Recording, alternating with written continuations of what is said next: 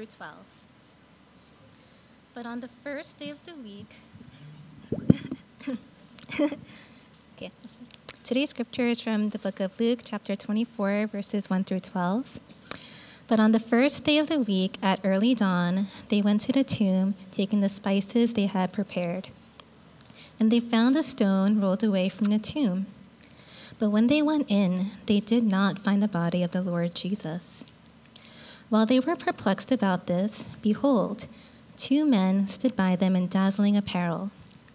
And as they were frightened and bowed their faces to the ground, the men said to them, Why do you seek the living among the dead? He is not here, but has risen.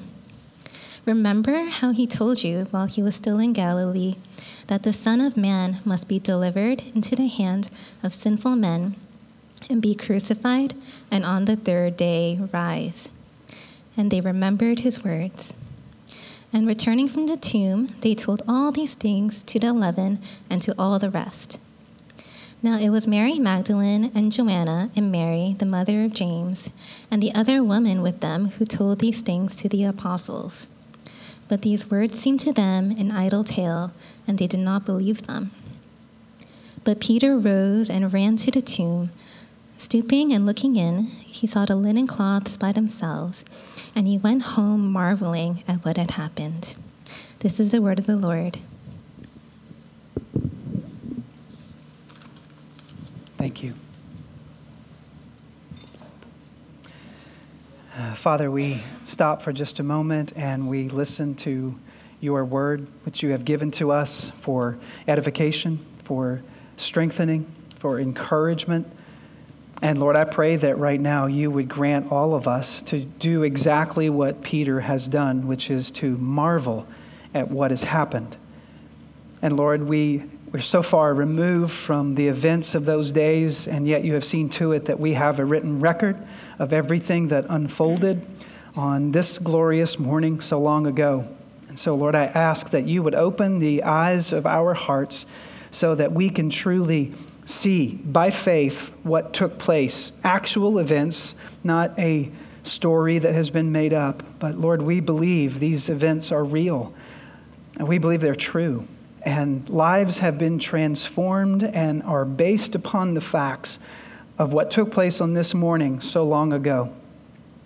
And so, Lord, I ask that you would let every one of us in this room hearing my voice be able to marvel at what has happened be able to marvel at your power, to be able to stand in amazement at who you are, and to be dumbstruck, Lord Jesus, at your kindness, your mercy, your tenderness, and yet your power, your strength, your ability to conquer death.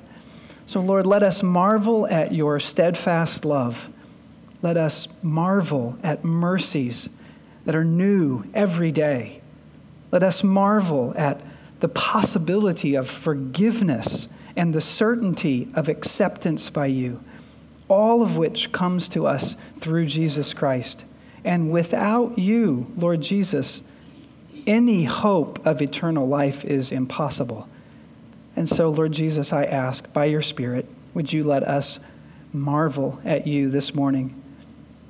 Lord, you were the this, the stone that the builders rejected, and you have now become the cornerstone of our faith. All that God the Father has done through you is marvelous in our eyes, and we stand in awe.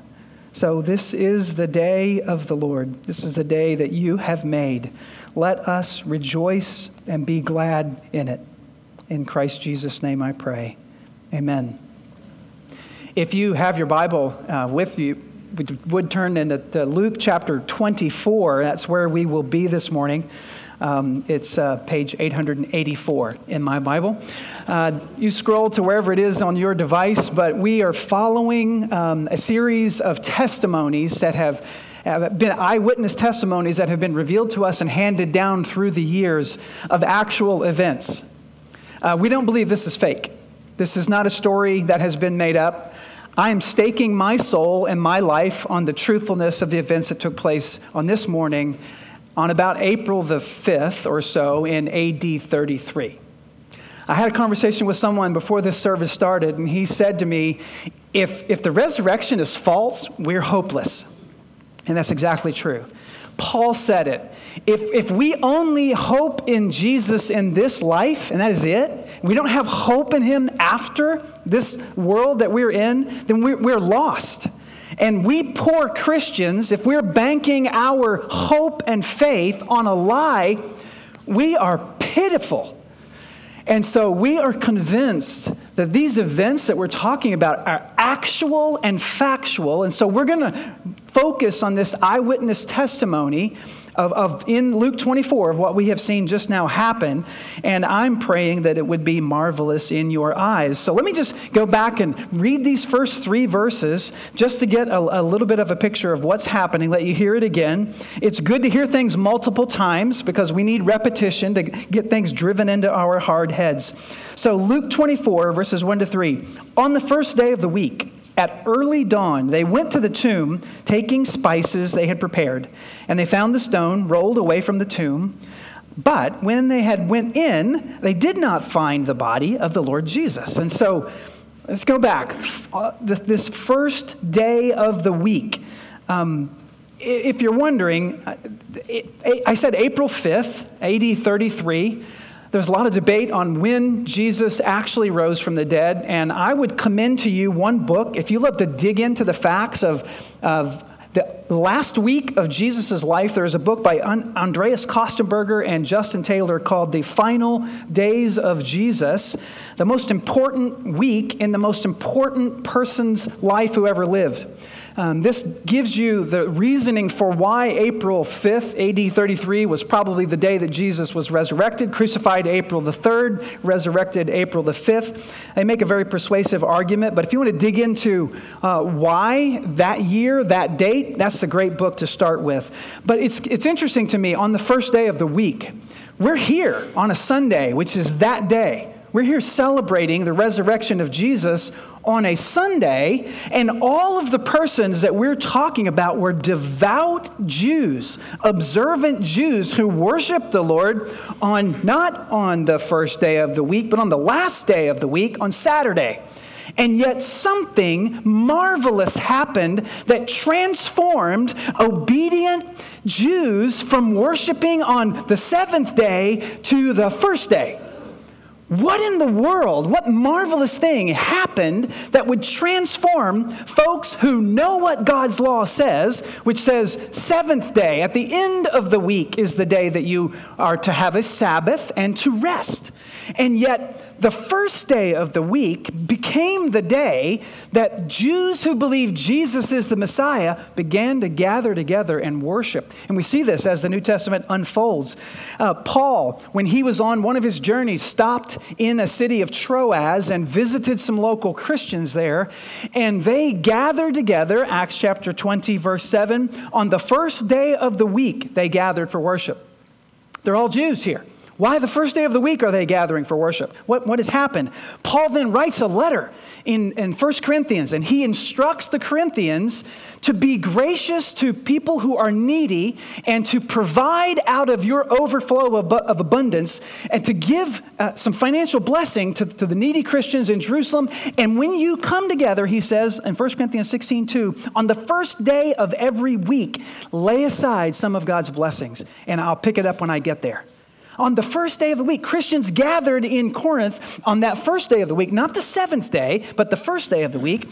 And then that became such a regular rhythm in the life of, of believers in Jesus to gather on the first day of the week. By the time you get to the very last book of the New Testament, the book of Revelation, um, we see that that day, which those days were not, we don't call them, this is Sunday, we call this Sunday. First century Jews did not refer to uh, this first day as Sunday. It was just the first day. They were numbered. The naming of days didn't happen until about 30 years after the events that we're looking at this morning. And so, on the first day of the week, by the time we get to the end of, of, of, the New Testament in the book of Revelation, John tells us as he received his revelation, so the revelation of John happened on this day, on a the Lord's day is what it was called, on the first day of the week. He was praying in the Spirit, Revelation 110, on the Lord's day. That's when uh, he had been gathering and he was worshiping, and the Lord revealed something to him. So, What on earth transforms Jews worshiping on Saturday to believing Jews worshiping on Sunday? Something marvelous must have happened, and the answer is found in the tomb. So, at the rest, the next phrase in verse 1 of, of Luke 24, on the first day of the week at early dawn, they went to the tomb, taking spices that they had pre- prepared. So, Sunday morning, early dawn. How many of you were up at dawn this morning? See a glorious sunrise? Why don't we have a sunrise service sometime? Every Easter morning, I wake up at dawn and I'm, I'm, looking at the sun come up, and I think to myself, when I was a, a, wee little lad, we used to go to, this is crazy, we used to go to a graveyard and have a celebration Easter service Sunday. Did anybody else do that when you were a kid? Nobody? Maybe it's a southern thing, right? It's not a New England thing. Nobody goes to graveyards on Easter Sunday morning. But we used to do that. It was kind of nutty. But anyway, it's wonderful because here at dawn, we're reenacting those events, walking with them through what had happened. And we see they went to the tomb. Now, who's the they, right? When you're reading the Bible, you have to ask questions. Who's the they? Luke doesn't tell us until the very end of this paragraph in chapter or in verse 10. He says, Now it was Mary Magdalene and Joanna and Mary, the mother of James, and the other women. So he names some of the women for us. We know two Marys and a Joanna were among this little crowd Mark, in his gospel, in chapter 16, tells us in the very beginning of that chapter that another woman named Salome was also with them. So we have four women at least, and, and Luke tells us there were other women there too, uh, but he doesn't name them for us. So there's a little crowd of women. And what they have done is they have prepared spices for the body of Jesus. Now, Jesus was crucified um, just before the Sabbath, and so taken off of the cross as the Sabbath was about to begin. So they hurriedly, we're told, by Joseph of Arimathea and another uh, Pharisee called Nicodemus, gathered together. The two of them buried Jesus, and they did it kind of quickly. Um, and so they, they Uh, didn't get to finish putting the spices on. So the ladies were watching from a distance. This group of ladies, all these women, are watching what has happened to Jesus, and they now go to the tomb in order to take the spices that they have prepared. And when they, when they get there, what they realize is the tomb, it, there's no body. Right? They look inside and there's no body. So these women have been watching, waiting to finish preparing the, the body of Jesus for burial, and yet uh, they discover his body is gone. So they've come with probably more than 70 pounds of spices to anoint the body of Jesus, but it's not there. So where is he?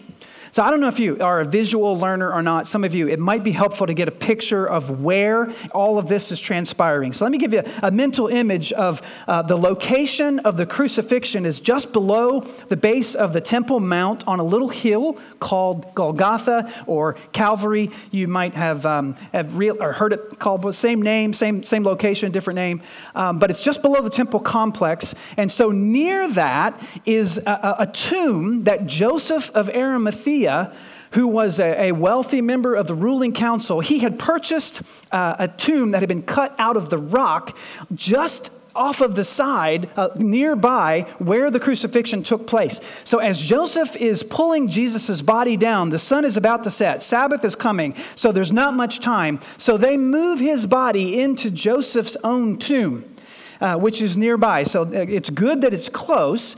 And so they, they wrap him in linen cloths, we are told. Nicodemus also brought some spices, and yet it wasn't enough in the ladies' opinions. And guys, that's typically what happens, right? We do our best. It's just not enough sometimes.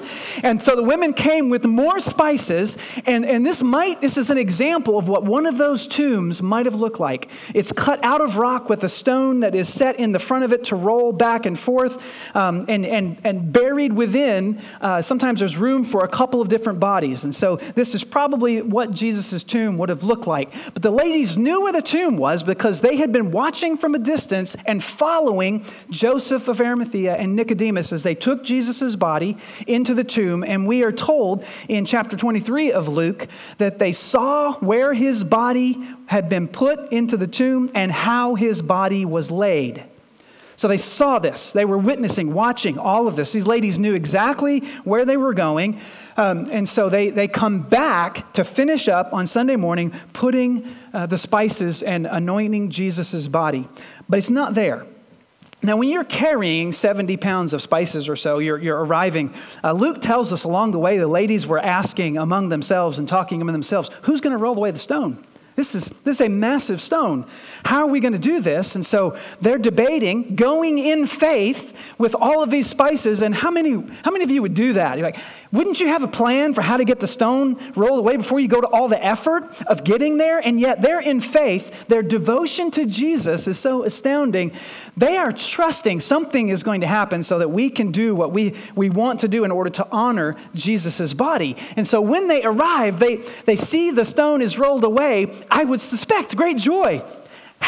Look, God answered our prayer. The stone is rolled away. So they go up to the tomb and they walk in, and what they see is there's no body. So they went into the tomb, but they did not find the body of Jesus. Now they had seen Jesus' body put in this tomb and then watched the stone be rolled away and sealed. And so now stone is not rolled away and body is gone. Now they're perplexed. They're standing there wondering, what has happened? You don't expect dead bodies to move, do we? And yet he's gone. And so the next couple of verses tell us while they're standing there confused, clarity comes. So verses 4 to 8 in Luke 24. While they were perplexed about, uh, about this, behold, two men stood by them in dazzling apparel. And as they were frightened and bowed their faces to the ground, the men said to them, why do you seek the living among the dead? He is not here, but he has risen. Remember how he told you while he was still in Galilee that the Son of Man must be delivered into the hands of sinful men, be crucified on the third day? And they remembered his words. That's quite astonishing to me. You, you get the picture. They're standing in the, looking in, into this tomb, and confused. They're abundantly confused. What is going on? And, and we're told that two men showed up and stood next to them and began to speak. And it's, it's interesting, they're called men. Right? They have dazzling apparel. The, the word dazzling means to give off or reflect bright light, to glisten or to gleam or flash. So they have incredible clothes on. They're, they're, these are not men, are they? And what is the response of these women? As soon as they see them, they're frightened, so fear grabs a hold of them, but they bow. Now, I, some women have been frightened by men. I've seen some videos uh, uh, where you know, guys scaring their wives and, and frightening, but I've never yet seen any women who have been scared by men bow in humble reverence. They're not men. They look like men, but they're marvelously more glorious than men. They don't know what to do. And their response is, These are magnificent, marvelous beings. And so they drop to their knees in reverence, and they, the, they're angels. Clearly, they're angels. Um, Matthew tells us straight up that the, these uh, was an angel, and that the angels look like lightning as white as snow. And we're also told in one of the other Gospels there were Roman soldiers who had been posted outside the tomb to stand guard. And when they saw what these women saw, these guys fell down like dead men, totally paralyzed in fear. Trained Roman soldiers, absolutely scared to death out of what they were seeing. And so these, these ladies hear this question from these angels Why do you seek the living? among the dead. Why do you seek the living among the dead? Now, this makes me stop and wonder. A lot of people like Jesus, right? He's a cool guy, he's a nice name, um, but who's the Jesus you're really looking for? Um, the Bible tells us the Jesus of Scripture is a Jesus who rose from the dead. He's not someone who is dead any longer. He died. Bible teaches us he actually, physically, bodily died, and yet he was resurrected. And so we, we sometimes create Jesus in our own little image. You have this picture. When, you, when I say Jesus, what do you think of? Right? Jim Caviezel with long hair, right? Or, or who, who comes into your mind? What kind of characteristics or personality? Right? The, the, we have to get our understanding of who Jesus is from what the Bible has revealed him to be, not from what we would like him to be. That, that's, we can create gods in our own little image and say they must conform to what I think. But here the Bible reveals to us, like these angels are revealing to these women, you, you got the wrong picture of Jesus. He was dead, but he's not here anymore. And you should know this, is what the angels say. He's risen, and remember what he told you. Like, this is a slight rebuke to these ladies. He is saying, you had advance warning that this was going to happen. You should remember. This is not a question. He's not saying, Do you remember? It's a command. He is saying, Remember, recall what he said while he was in Galilee. The Son of Man, here's what Jesus said that he must be delivered into the hands of sinful men, he must be crucified, and on the third day, he must rise. The must applies to all of those. Divine necessity, meaning this is a plan of God, and we know it is because Jesus announced it at least three times before he ever even got into Jerusalem. Now, the reference says, Remember back in Galilee. Galilee is about 70 miles north of Jerusalem. And so the angel takes them back there, and he says, Three times Jesus told you this. Twice before he gets to Jerusalem. He said it twice in Galilee Two times when he was north in Galilee, and then on the way to Jerusalem at Jericho, he said the same thing. And so here's what Jesus said Jesus predicts his own death. He knows exactly what's going to happen because it is a divine plan, not a surprise. The death of Jesus was not a surprise. It was a plan. In Luke 9 22, Jesus said this this is in Galilee the Son of Man must suffer many things and be rejected by the elders and the chief priests and the scribes and be killed and on the third day be raised. So Jesus is announcing, I'm going to die and three days later I'm going to rise. The Bible tells us they didn't get it. None of the disciples understood fully what was happening. They're, they're confused. They hear the words, they don't fully uh, comprehend the meaning. When he gets to Jerusalem, which is a little, I'm sorry, Jericho, which is a little bit further south, he says something even more specific. He's now predicting in great detail his death. And here's what he says Luke 18, 31 to 33. Uh, taking the 12 disciples, he said to them, See, we are going up to Jerusalem, up in elevation. Uh, Jerusalem's high on a hill. So you, when you go to Jerusalem, you always go up, even if you're coming from the south or north, anywhere. So, seeing that we are going to Jerusalem and everything that is written about the Son of Man by the prophets, see, you can know Jesus is the Messiah by what was written in the Old Testament. If you doubt Jesus is the Messiah, study the Old Testament. You, can't fully appreciate the New Testament without understanding the Old. Paul became so convinced of the reality of Jesus being the Messiah because he knew what the Old Testament said. So, Christians who say, I'm a New Testament Christian, need to read the Old Testament. So, so, New Testament Christians are standing on the foundation of what the prophets of the Old Testament have written. So, you can, confidence in the fact of Jesus being the Messiah is possible if you read the Old Testament. So Jesus is saying everything written about the Son of Man will be accomplished. And he, look how specific he gets in 32.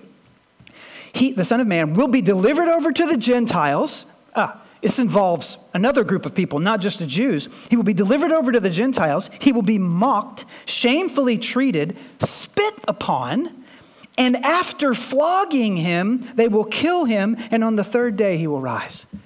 That's incredible. Jesus knew exactly what was going to happen to him. Could you imagine that? How many of you going to school? Do you remember first day at like high school? You know, we're all terrified going to high. How, how many of you would willingly walk into high school knowing you're going to be mocked, beaten, spit upon, and flogged? Wouldn't you just go anywhere but where that was going to happen? And yet Jesus walks head on into it. Why? Because he's fulfilling the will of the Father in accomplishing salvation.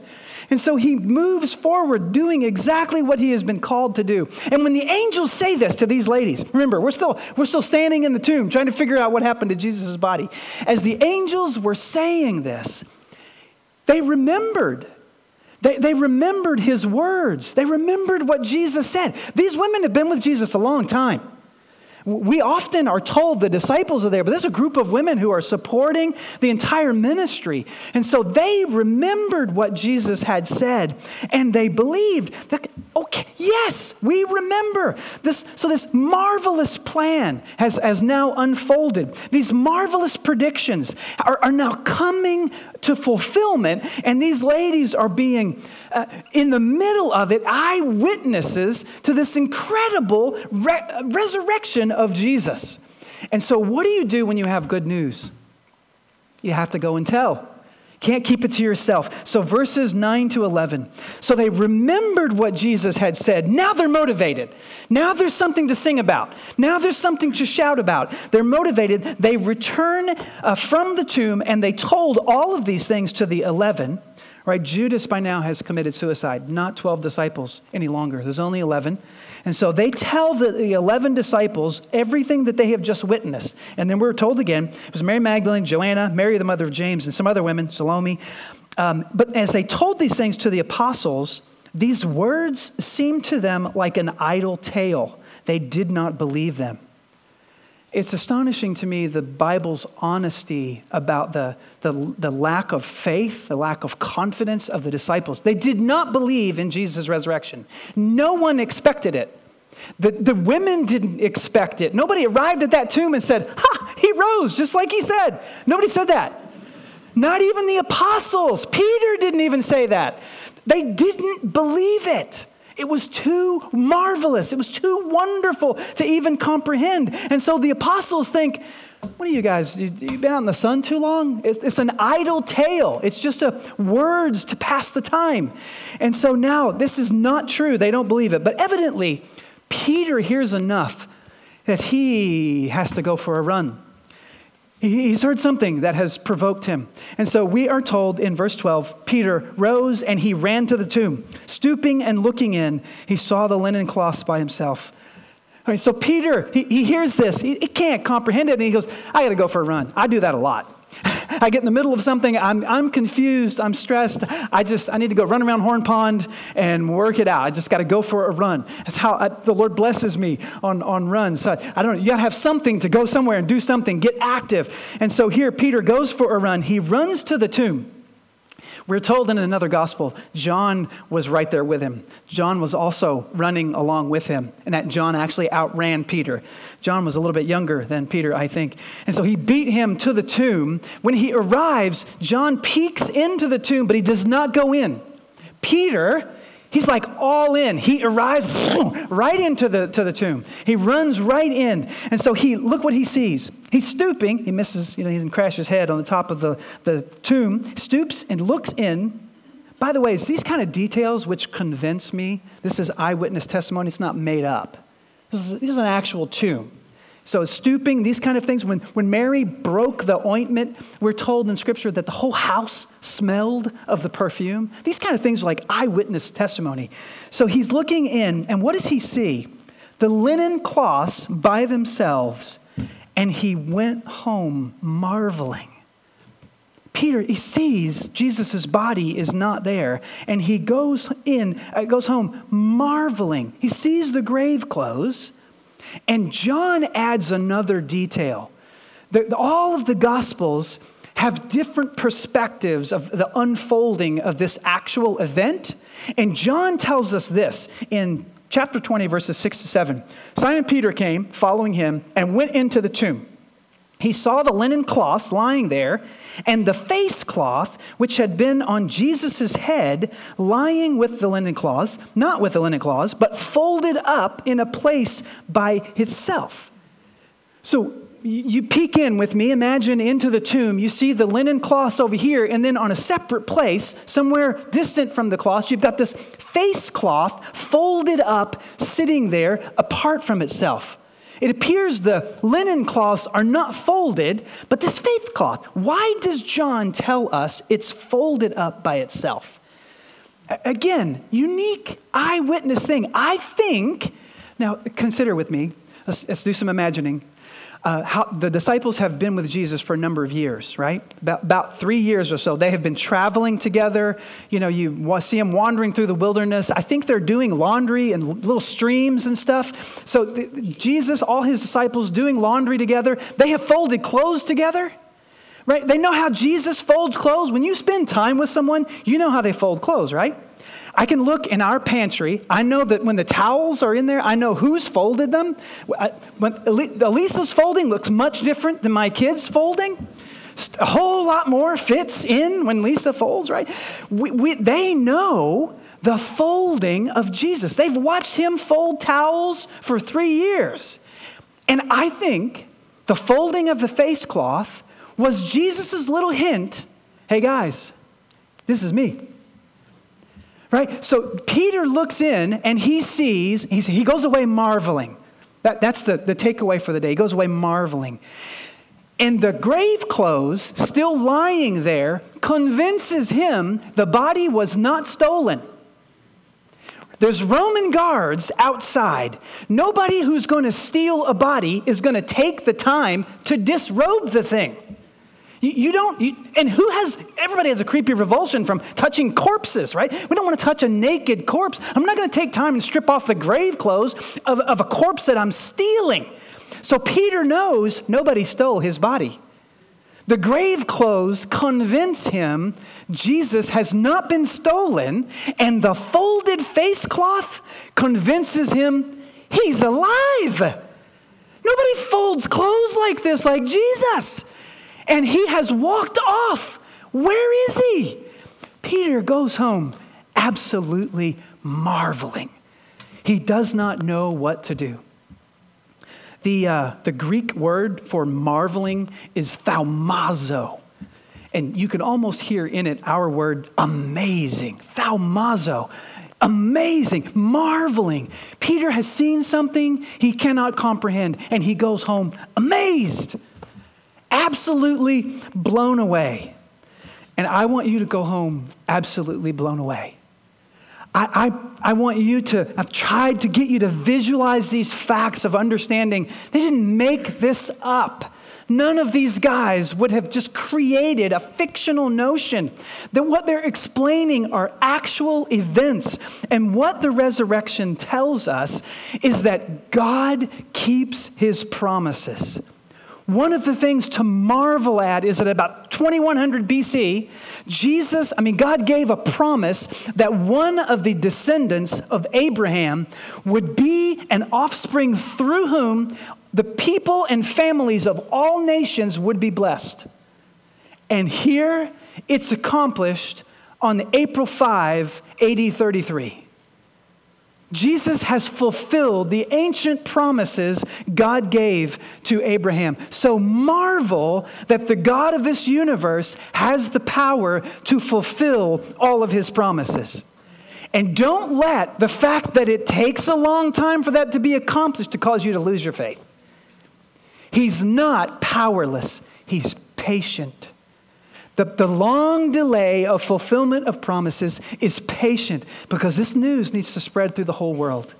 Marvel at the patience and the power of God. Marvel that death has been defeated. Jesus has defeated death. Do you believe that? Steve read this at the beginning of the service. I'm going to read it again.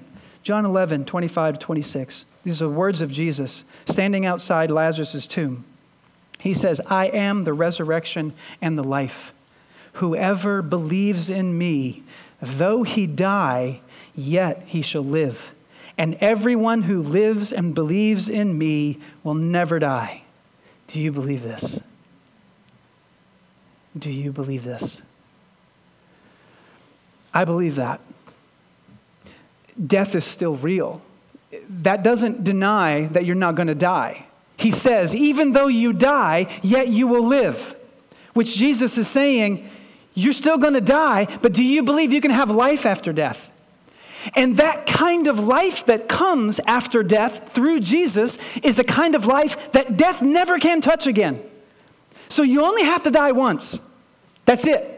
We're all going to die once, but that's it. But if you, do, if you reject this Jesus, there is another kind of death that awaits you after physical death.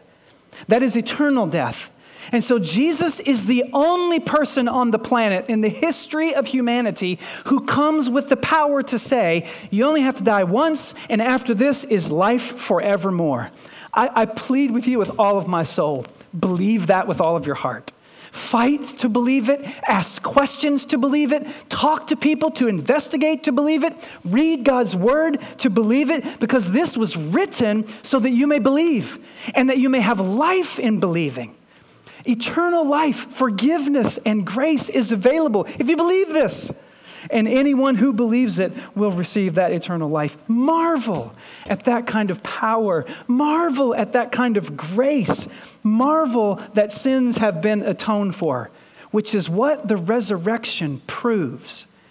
If you're wondering, how can I know that my sins truly are forgiven? You can know because Jesus when atonement was accomplished, he rose from the dead. It's finished. His work is over. So we can rest knowing God affirmed the sacrifice of Jesus' life was completely acceptable for all of your sins to be forgiven because Jesus rose when the work was done. And he is seated today at the right hand of power and authority. Atonement is accomplished, and all we have to do in order to receive that grace and forgiveness is to believe that Jesus' work was effective. Ask for forgiveness and receive his grace and his goodness through Christ Jesus. So marvel at who he is, marvel at the atonement marvel at the power of God, at the grace of God, and at the patience of God, and marvel that Jesus bodily rose from the dead. And so be like Peter. Go home marveling. Go home in awe and in wonder of the, of the great reason for which we can sing and celebrate. And that's exactly what we just did we were it, it's right to clap your hands. It is in, in a, on the right occasions it is right to sing it is right to clap. It is right to worship the lord with your whole body right? We, we praise all kinds of stuff. We lift our hands for all kinds of things. But do we lift our hands in worship of the lord jesus? Friday night we had a good friday service here which is a service that concludes in darkness because jesus is dead as we follow those events. I was sitting around this spot over here, somebody over here on this side. After people began to leave, it's, it's a service where we all leave in absolute silence and in darkness. And someone off to the sides raised their hands and was praying. And it, I think, is one of the most beautiful, total silence. It was just silhouetted by the light from outside.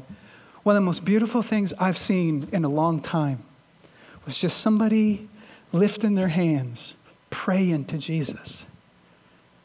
We need to do that more.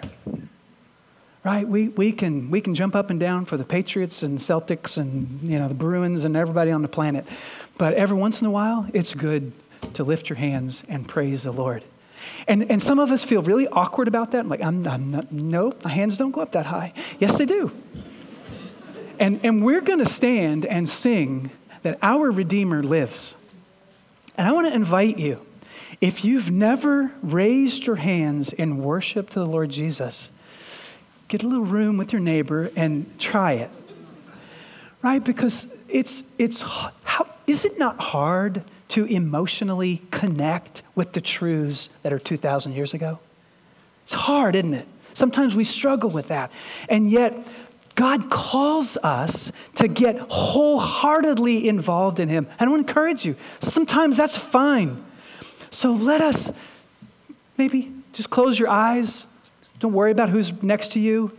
Think about this Jesus, this Jesus who is resurrected, whom one day we will stand before. We will see Him. Every eye will see him, every knee will bow, every tongue will confess that Jesus Christ is Lord of all. To him be honor and praise and glory forever. So let's get used to it right now. Let's start today in worshiping this great Savior. So I want to invite you. We're going to sing. Worship team's going to come and sing. We're going to, we're going to sing to the Lord that our Redeemer lives. And so I want to invite you Stand and rejoice with me that our Redeemer lives. Amen? Amen. Amen.